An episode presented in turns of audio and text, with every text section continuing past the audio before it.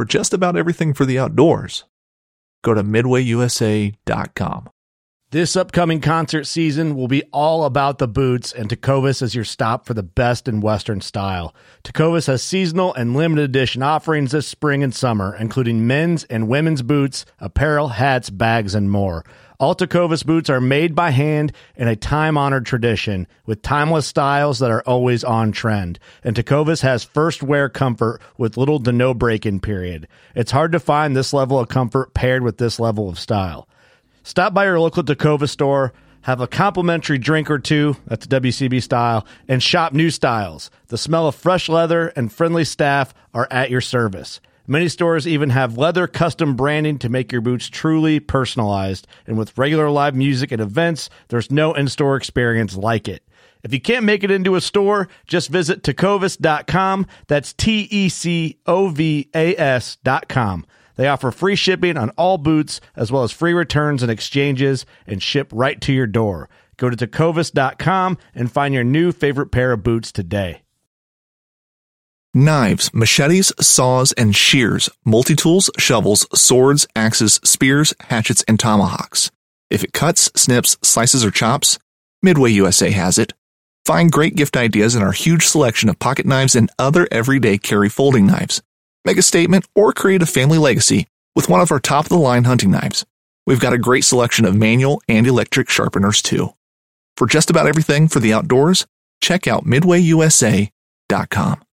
Welcome back to the show. Today's show is going to be based on a few viewer questions that have been sent in. They're asking us just who we are, why we hunt, why we do the things that we do. We'll answer those questions and a few more here today on the Blue Collar Elk Academy. Y'all pull up some chairs and sit a while.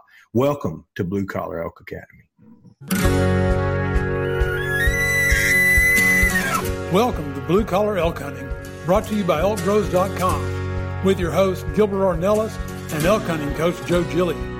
You want to hunt elk, and they live to hunt elk. Their goal is to share with you what they have learned grinding it out for over 35 seasons, doing what they love. So come on into camp and set a spell. Welcome to Blue Collar Elk Hunters.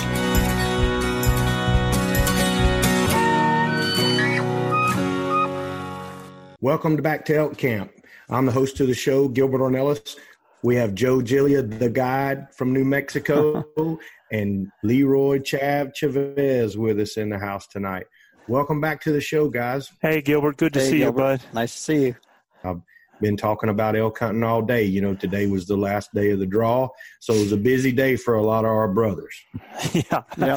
You had a lot of conversations with a lot of guys. And before we get started on all of that, one thing I would like to do is Chav and I just the other day, we did the first part of a six-part series on the Hunt Breakdown 2018, and I got a chance to thank listeners then, but every time we get on here, and I keep seeing those numbers growing, I just want to thank all those people out there that are listening to the show.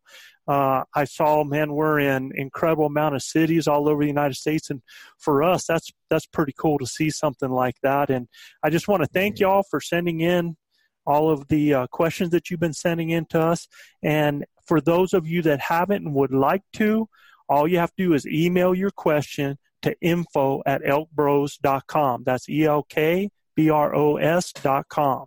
So looking forward to hearing from you, and I'm looking forward to what we're going to do tonight, Gilbert, because I know we had those questions that came in this week, and there were a lot of different questions, but in reading them, there were several questions that were all around the same theme. There were people that really wanted to know what our story was. And there were people that had asked, you know, questions about hunting partners, and there were people that asked about reasons why we hunt. There were all those that happened. So we kind of refined that down, and I think it's a good idea for us, for all three of us, to go ahead and tell our story, man. Yeah, you know, we were talking about that earlier today with some of my elk hunting buddies that I work with and stuff like that. Just why do we elk hunt? You know, definitely want to thank you and Chav for having the vision to put this out for everybody that's a blue collar elk guy, right? It's forums like this that, you know, we live in a great country where we can do stuff like this. And, you know, our listeners, they're growing every day. I keep looking online at the podcast and from the Apple podcast and from right. YouTube. And it's amazing how well this thing's taken off. We have some questions that were sent in today. In one of them, they write, it says, hope to learn more about each of you guys as hunters. What's your story? So I think it's more fitting to start out with you, Joe. So why don't you lead us into your story and how this all came about for you? You know, I came to New Mexico in a long route. I'm a back east country boy. I was raised in the backwoods of the Carolinas, and it's funny because when I start talking to my elk hunting brothers, you know, my brother Chav here and Gilbert, you, and even when we talk with some of the other guys that come in and hunt with us, we all kind of have a little bit of a similar story, you know. And my story, I lost my dad at an early age, and I was about 13 years old. But I was pretty fortunate in that, you know, my stepdad, you know, all of us talk about, you know, what happens as far as that father figure, but my stepdad was a hard fella. But he gave me a gift in that he gave me and introduced me to the outdoors. And so we were a family of 8, you know, 6 kids, and my stepdad and my mom found themselves with a large group of kids. He didn't have a job at the time when my father died. And, you know, hunting in our family and his family that was introduced to me was a huge part of life. It was something that brought food to the table. It was something that brought family together. You know, when we did family vacations, it's funny because I didn't know what Disneyland was, man. I mean, our family vacation was we'd get aunts, uncles, grandparents, and we'd fill up John boats with some supplies, with the guns and stuff, and head down the intercoastal waterway, pull up inside someplace, and man, we camped out for probably 2 weeks, and we lived off of what we fished, what we hunted, you know. So that's my childhood was based around that, and I was pretty fortunate because when you're young, you know, when you're 13, 14 years old, in a lot of families, you're just a kid that's not seen and not heard. And, you know, but when you go out hunting with the uncles and with the grandparents and you make a shot, you put something on the table, there's a level of respect that you receive, sure. You know, some pats on the back. You take a special pride in that. Belong. Yeah, exactly, man. And there's a pride in that comes, and there's something special that's magical for a young person. And like I said, my stepdad was tough. I mean, if there was a problem, if there was something that, you know, how to get things done, I had to figure it out. And he expected me to take care of myself and take care of those issues and to brainstorm. And I tell you, Gilbert, from that early age, I truly believe that the things he taught me, you work hard, you know, anything can be done. And, you know, sure. I'm the only one out of my family to ever go to college. I'm just a backwoods redneck, and I came out to New Mexico because a coach had inspired me to go to college because my father was a veteran, my real dad, and so I had the GI Bill, and I came out to New Mexico not having a clue about the state, about going to college. I came with $1,500 in this shoe and $1,500 in that shoe so that no city boy could steal my money. They were going to have to, exactly. They were going to have to take me first, you know, and take my shoes. Exactly. So I came out of New Mexico at 18. Yeah. I met my future wife, Loretta. We were married at 20.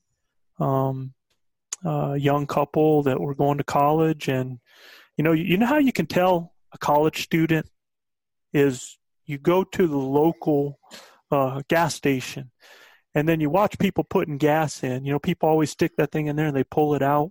You know what I mean? A college student is the one that before they take that nozzle out of the car, they take that hose and hold it. Raise the hose. They're going to get every drop of that, right? Sure. So, when we first got married, one thing I had was I had my bow. And, I had started shooting the bow since I was 6 years old. And it was I was the only one in a gun family that did shoot the bow. And I used that to hunt deer and elk and antelope, rabbit, squirrels, everything to help get us through college. And then, when we got our first jobs and had our kids, that was just that was a regular part of our life, like that. So I come from beginnings that, I don't want to say poor beginnings because I felt like I was pretty rich, and the things that I've gained from it and the things that I've learned have taken me to spend as much time as I have with Chav and as I have with yourself. So, one thing that I was taught was respect the outdoors, honor the hunt, honor the animals, take care of your equipment, take care and respect the people around you. You do those things and things are going to be all right. So that's kind of my story. That's how it goes. Chav? Awesome. Well, I'm probably the only native New Mexican on our group. I've lived here all my life. I came from a real large family also. I have 7 brothers, 3 sisters. And my parents were always working. Go ahead. Yeah, that's something unique that I think needs to be brought up is you guys actually married sisters. So y'all are real brothers, right? So y'all need to, that's something I want our viewers to understand, that these guys just they're not just off the street local Joes. These guys are actually family. Right, exactly. And Joe's our common link to our whole group. He got us all, he got me into it. Growing up, I liked to fish a lot. And I had a younger brother, 2 years younger. So we, wherever our legs could take us, we went fishing. And we've got some adventures. I'm sure Joe can remember a few. Because we're both distance runners. And Joe kept up with us. And oh, now, wait a second. I know you're going to get back to that. But I want you to imagine two NCAA champion cross country runners here, and when these fellas decide to go up a hill, they go up a hill and they're like, turn around and you want us to carry your equipment? I'm like, no.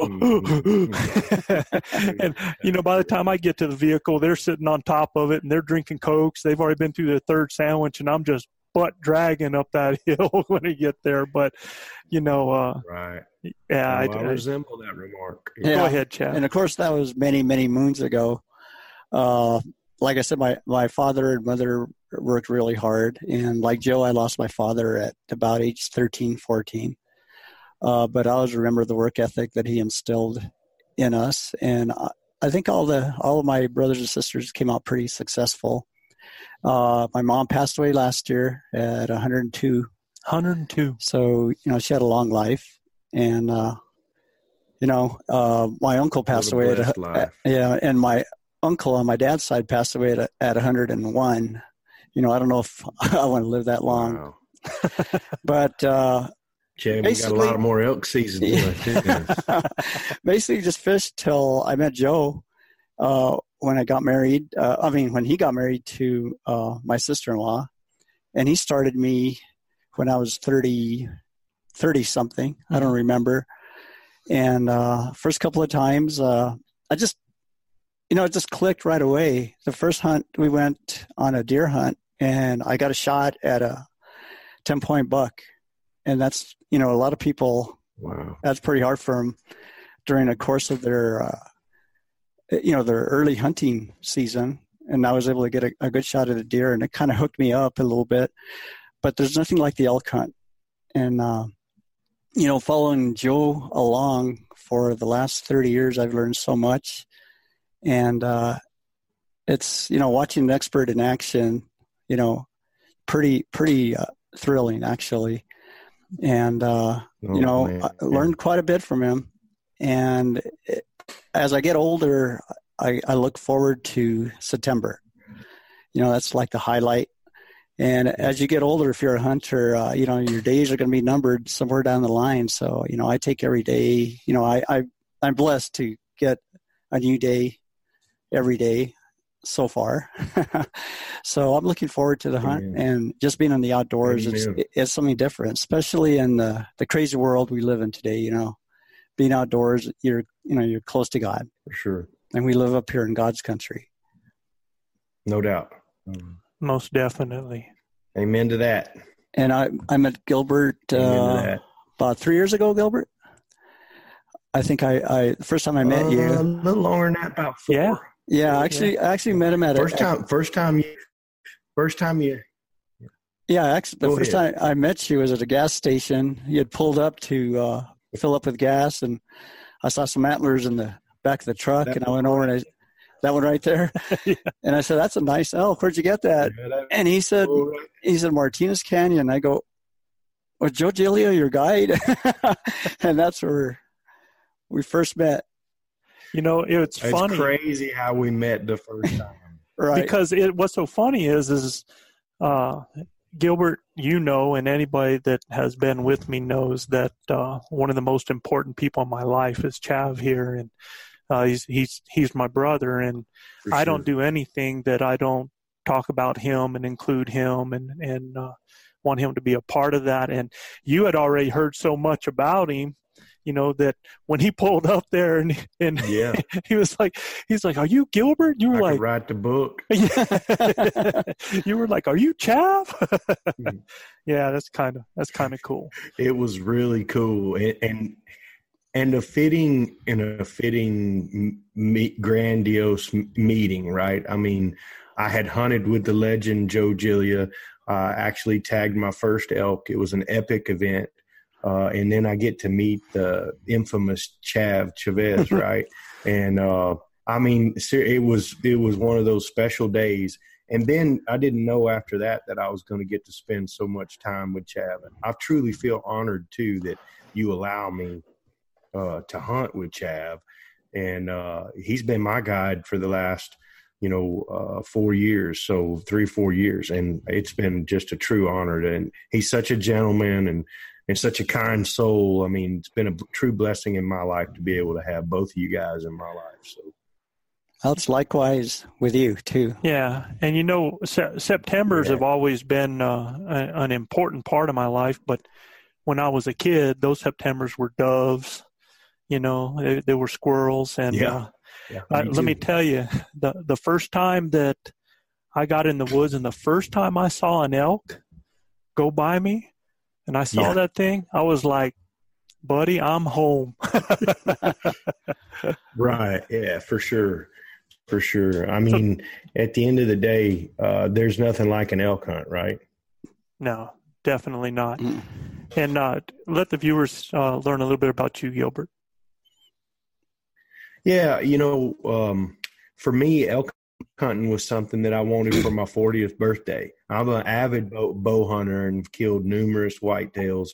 I would say a pretty accomplished bow hunter when it comes to hunting small game and whitetails. And I even have killed a nilgai with my bow. And so that was kind of my claim to bow hunting fame, if you would, to be able to shoot a nilgai bull with a bow. So for my 40th birthday, my wife, I asked her for an elk hunt. And look, it was really, you know, we weren't making tons of money, but I knew if I worked hard and put my nose to the grindstone, like my grandfather taught me how to do. I was raised by my grandfather and my stepdad mostly.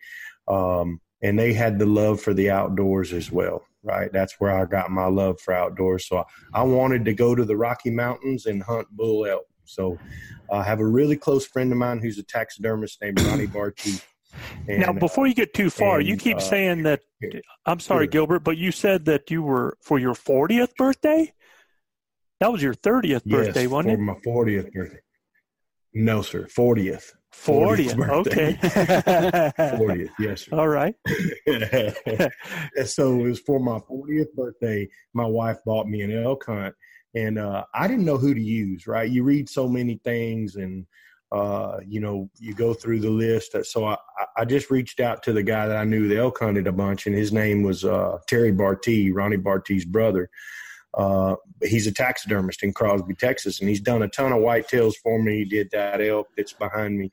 So at the end of the day, I knew I could trust him with an outfitter that he'd give me. So he gave me the name of a guy, the late Carl Gammage, who sold me an elk hunt. And he was a very endearing fellow, someone who became a very, very close part of my life. Right. For people that don't know, my parents divorced when I was very young. My mother and father divorced when I was 7 or 8 years old. So I was raised by my grandfather, and my stepdad. My stepdad's a wonderful guy. And both of them had a love for the outdoors, and they fostered that within me. So it really helped me get past some of the hurt and the pain that I had. So when I got to this elk camp with the late Carl Gammage, it was amazing how God put all of us together. We all had some similar backgrounds, right? Some similar stories to share with one another about a little bit of heartache and how the outdoors and elk hunting put us all together. My wife jokes about it and said, well, did y'all just sit up there all the time and cry and talk about your problems and everything? But truthfully, it was a real spiritual awakening for me, because they recommended a couple of books that I read, that I've read, and those things changed my life, right? Right. They changed my life because, number one, I knew I needed to get myself in shape to be able to do what I love to do. And then I had to forgive some people that had really, I felt like, wronged me in my life. So I did that. And there are a whole host of guys that, not just yourself and Chav, but there's another young man up there in that country named RC Knox, who I spent a lot of time with in the right. woods.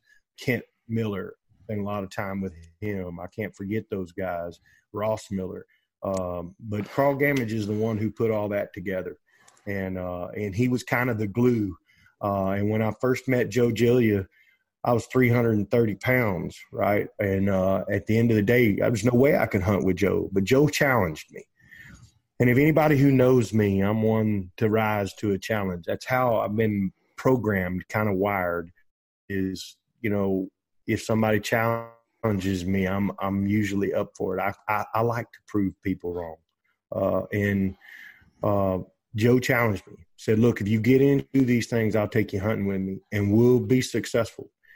Your closing abilities, my calling abilities, it's going to be epic. And every time I've been with Joe, I got my butt in halfway shape, and I want everybody out there to know round is a shape. But every time I go with Joe, it's an epic adventure, right? And it changed my life. Elk hunting changed my life. These guys that are here with us tonight, Joe Gillie, Leroy Chav Chavez, the guys that we talked about, RC Knox, Carl Gammage. All family. This is really, for me, is a tribute. Yeah, it's really a tribute to the family that we have elk hunting together. So that's kind of what drives me. The spiritual thing for me, being up on those mountains in September and hearing the bull elk, remind me of some really close friends of mine. And it just feels, I feel closer to God. I feel closer to everything. It helps me unwind from a serious job challenge that I have every day. We work in a pretty high pressure environment, and this is something I can really forget for 7 or 8 days who I'm with and where I'm with, and just go up there and chase elk. It's fantastic. I can't thank you guys enough for allowing me the opportunity to do that. Well, you know, it's kind of interesting, because one of the other questions that came in after that you have there is, what do you look for in hunting partners? And, you know, to your credit, Gilbert, there are very few people that I choose to share my elk camp with. And, Chav and I hunted together, and we have one or two friends that have come into our elk camp with us, guys that wanted to learn how to elk hunt. And that's what's so funny is I've been guiding for a lot of years, and I've been hunting for a lot of years, but it always goes back to coaching.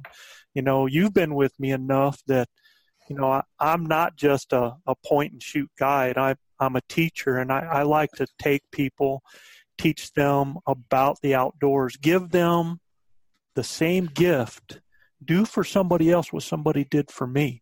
And, that was a huge part of my life. And, like I said, I'm real picky always been about who I spend time in camp with. Now, when I guide people, I'm assigned somebody.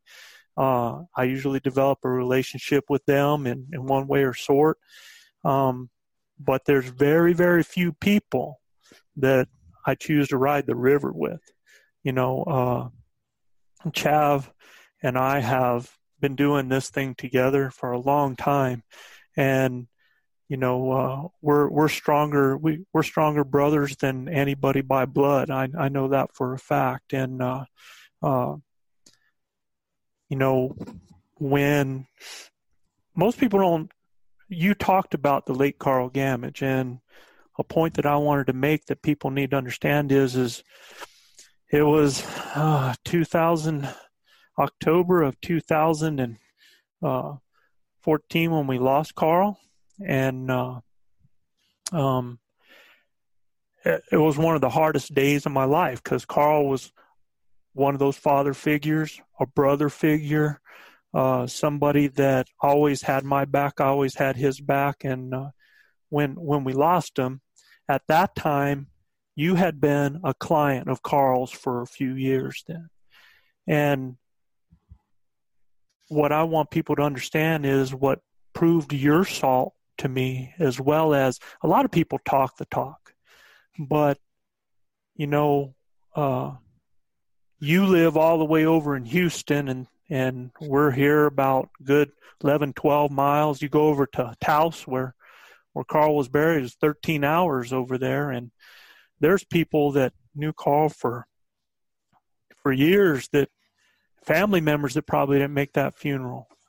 But I guarantee you that Gilbert Ornelas was there. And that's because of what that relationship with that brotherhood, what that man meant to you.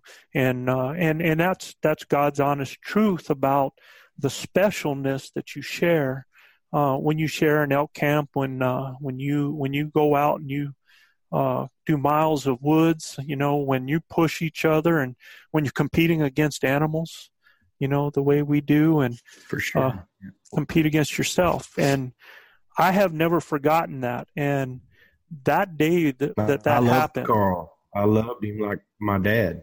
I did. I loved him like my own father. Right. I mean, so when I tell people that, I mean it. It was one of the hardest days of my life. I've lost a few people in my life, and that was one of the hardest ones. I mean, I hit my knees when that happened. It was really tough for me. He was one of my biggest supporters and one of my true friends in life. And you only get a few of those in your life, right? So for those people that are listening, I don't want you to feel too bad about all of this, because the great and the wonderful part of that is he lives through us, just like he, every day. And when we're out there and we're in elk camp, the stories start rolling. The Carl voices start coming out. the rude and crude jokes, all of that stuff that made the man what he was. My brother. Yes, yeah, sir. And, right. But, I think again, like I said, what we do is magical in a lot of different ways. And we haven't even gotten close to talking about some of the other things, but you wanted to find out about us. You wanted to find out our connection. And, we've got We got the Venezuelan mafia with us now, and those guys are two of the most special people mm-hmm. that you ever come across, and mm-hmm. They just are. What I like about everybody, goes out there and, we all work hard. We all care about each other. There's no selfishness, and that's one thing that we work together. That made our coaching successful was we taught selflessness. And, the only person that's selfish out there is Joe Gillie, by the way. I'll just tell people because something happens to me, man, when an animal gets in the zone, man, it's just, I don't know, a glaze goes over my eyes and something's going to die. But, mm-hmm. Get in that danger zone. Yes, sir. So I wanted to make sure that I brought that up. Well, man, I appreciate it, Joe. Those memories flood back, and they reiterate why we do what we do, right? Another one of our listeners wrote in, and they said, Joe, I often feel uncomfortable talking to others about hunting, just not sure how they're going to take it, how they're going to think about me. What do you tell people when they ask you why you hunt? It's so funny that you're talking about this because I just had a guy just the other day was talking to me about Elk Bros. He came up and he was saying how uncomfortable he is because he never knows with the crowd that he's in at the time if it's politically correct or whatever it is for him to talk about hunting, that there's so many people that look down on that. And, I think you could take anything in the world and there's going to be good and bad parts to a lot of it, people that represent things well and people that don't. But in the purest form of the hunt, the gift, the understanding, I'm more comfortable out in those woods with nature, becoming not tearing it up, but becoming a part of it, understanding the animals, understanding the smells, understanding the tracks. I can tell you things and that I've seen animals do and that I've experienced that people never will experience, will they? No, actually the thrill of the hunt itself is what I like the most about being out there in September. You get to see stuff that a lot of people will never see. Yep. And, if you connect, you got food for the family, but if you don't, you don't. And just the experience of being out there, a crisp early morning in September, hearing the bugles out there, there's nothing like it. I think the chase for me is more important than the actual harvest. Right. For me, it's about being out there, enjoying what God created for us. I mean, we live in a country where we're able to do this. And then when we do seal the deal, it's that sense of satisfaction that we have provided sustenance for our families. I mean, my family truly loves to eat elk meat. We eat it just about every day, if not every other day. We're eating some sort of venison. We had backstrap tonight, right? So at the end of the day, for me, though, it's about the hunt, right? It's really about my brothers. I love to call in bulls. I mean, Joe's been so gracious about teaching how to call and stuff. But for me, it's about the hunt, and telling people when somebody asks me about hunting and why do I do it? And I've had, I live down here in the liberal melting pot in Houston, Texas, and there are a lot of people down here that love their animals, right? And they don't want you harming them. And so I think educating them a little bit about disease and about something about conservation. We talk a lot about that. We don't talk about the blood and gore of the hunt, right? We talk about actual spiritualness of taking that animal and honoring that animal. And you're exactly right, honoring the animal. And it's funny because we're all competitors. For sure. That's one thing that is natural in all of us that go out there and do this is that we're just really competitors. But, for me,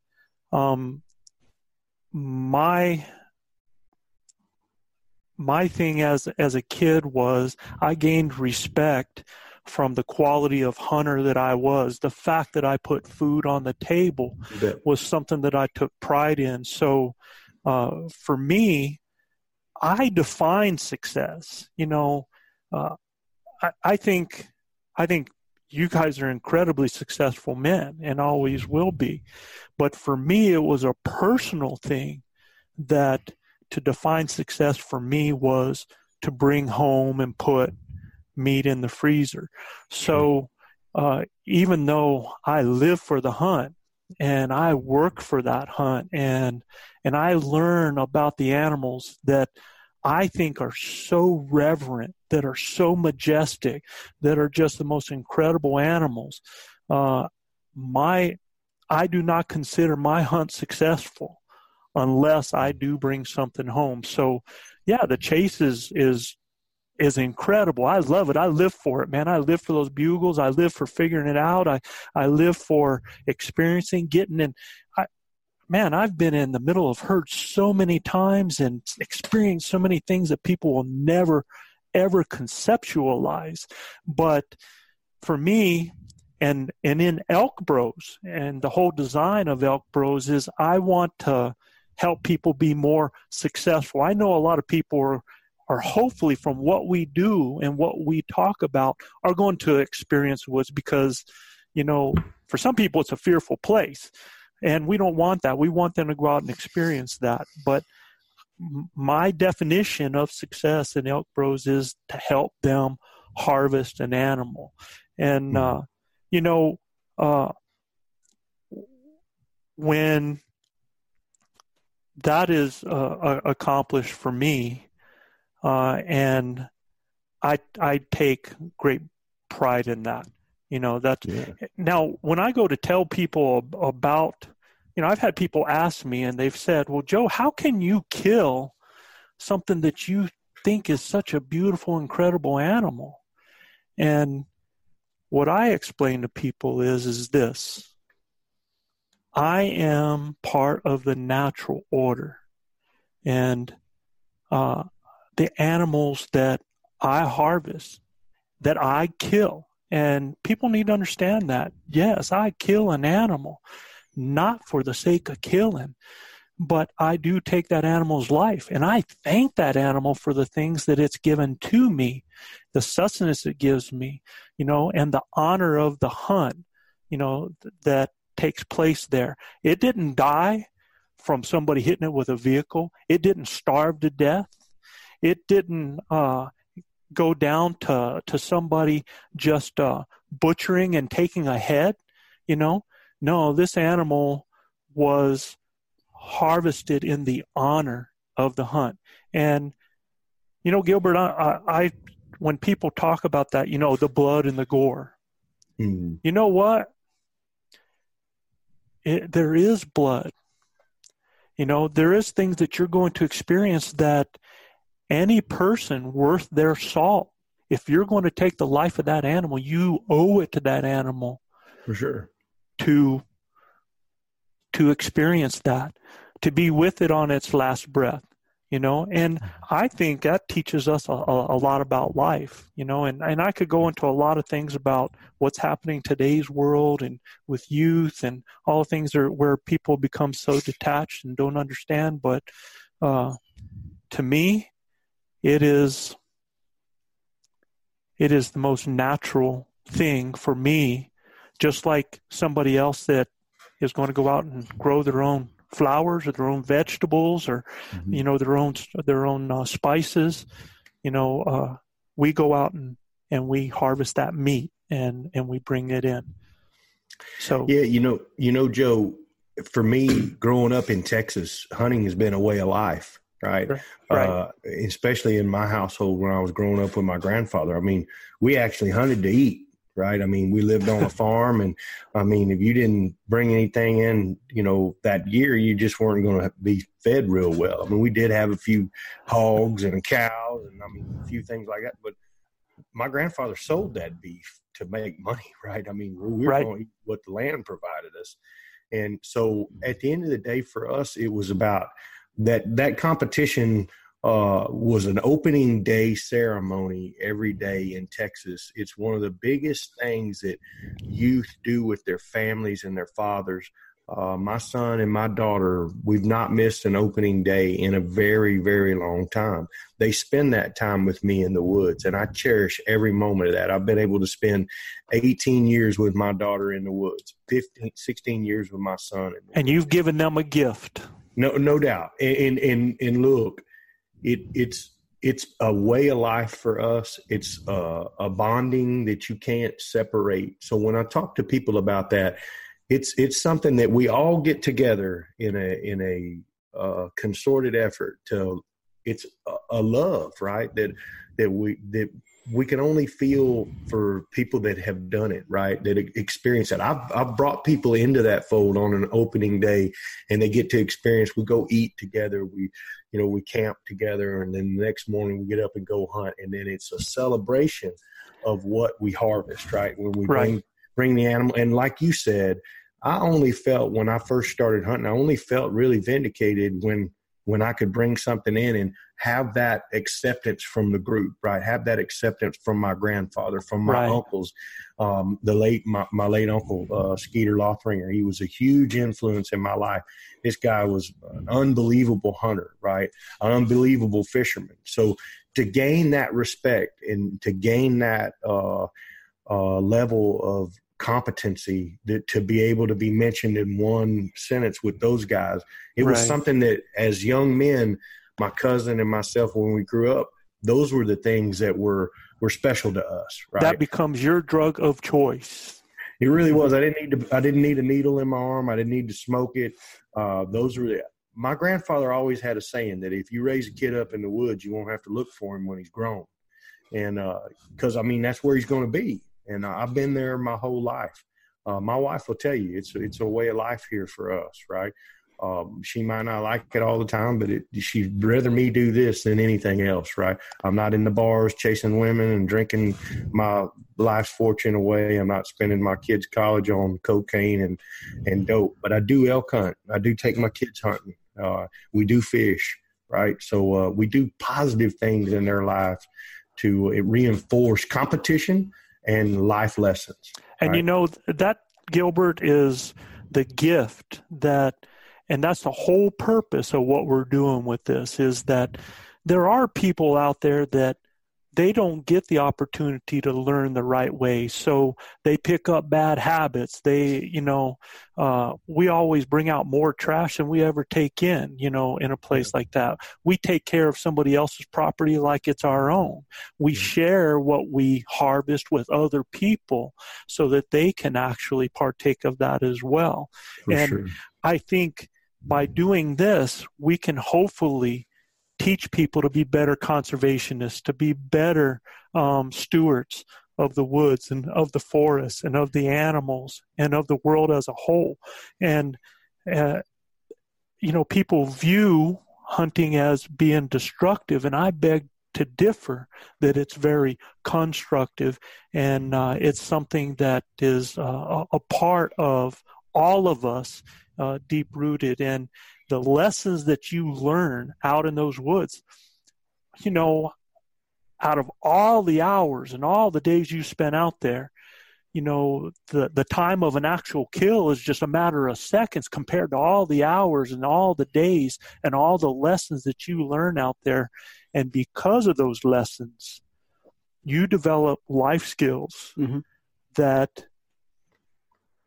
you will carry the rest of your life. And there is nothing that I do not feel that I am not able to accomplish, because I truly believe if there's a will, there's a way. And that was taught to me by people that introduced me to what I'm doing. Right.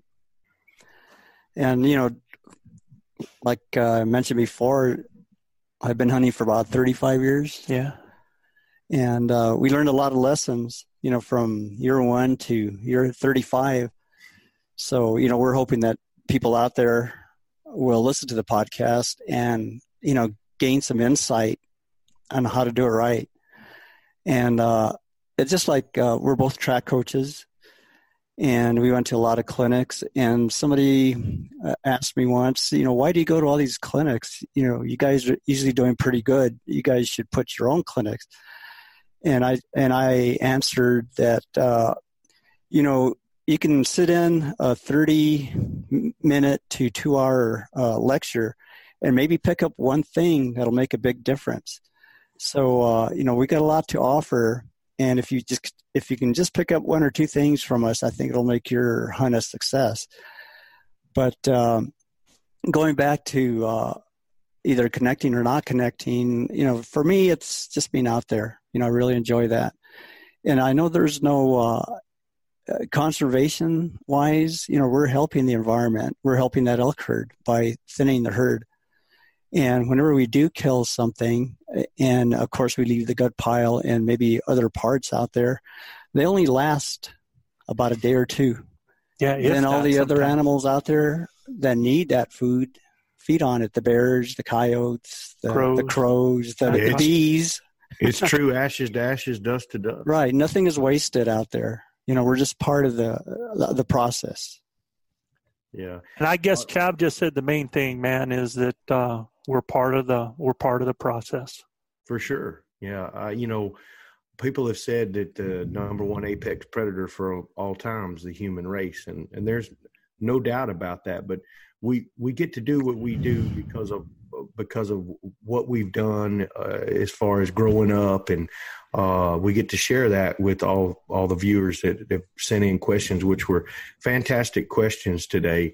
I guess in closing, I would just ask each one of you guys here that I guess one of the biggest things that I get asked quite a bit is when we're elk hunting, what are some of the things that would make you guys more successful if you would have known it at an earlier time? Man, what would have made it more successful if I'd known it at an earlier time? Man, there's been so much that we put together, but I probably would just have to be the elk behavior, and I include their communication in that. Right. You know, so would you say there's no substitution for time spent in the woods, huh, Joe? Well, there's not.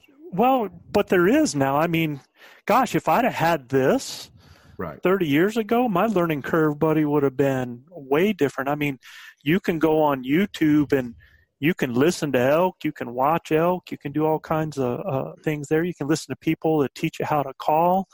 You can go to a whole lot of different podcasts, learn from a lot of great people out there that are doing great things. And, you know, we're just trying to be part of that niche and hopefully offer something that, like I said, all I know, Chav and I were teachers and we were coaches for a long time.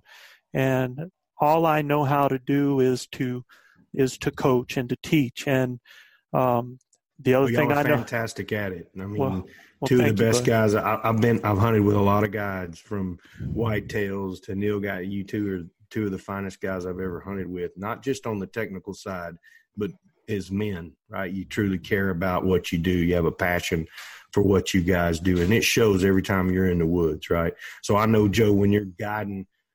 Where you guide and stuff like that. Those guys have a true gift that they get to be around you every day, see what you do in the woods and how you have such a special connection with that animal, right? And Chav's the same way. He's been with you so long that he can almost predict exactly how a scenario is going to play out.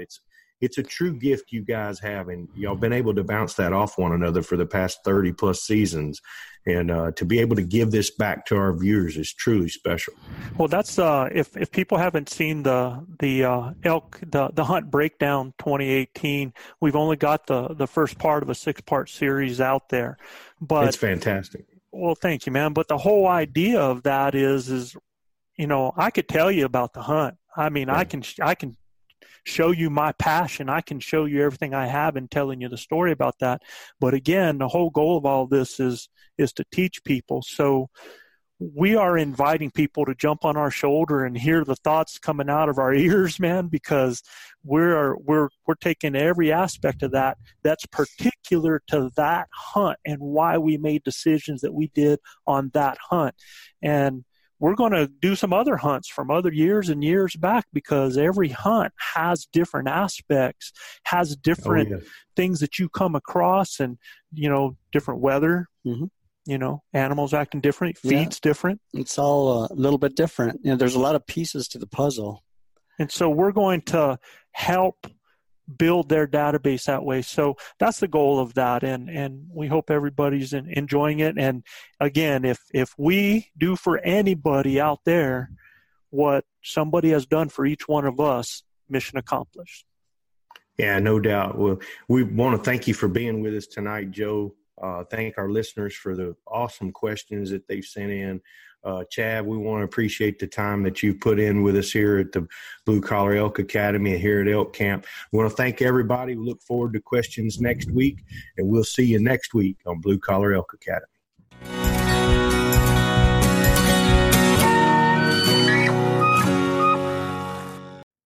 I'm Will Cooper, and you're listening to HuntStand's Make Your Mark podcast on the Waypoint Podcast Network. Stick around as I bring you more stories and interviews from veteran hunters and industry professionals who inspire us all to be better equipped in the woods and in life. Oh, that's awesome. Don't miss Thursdays with Saltwater Experience, brought to you by Golden Boat Lifts, every Thursday night from 7 to 10 p.m. Eastern on Waypoint TV, the destination for outdoor entertainment.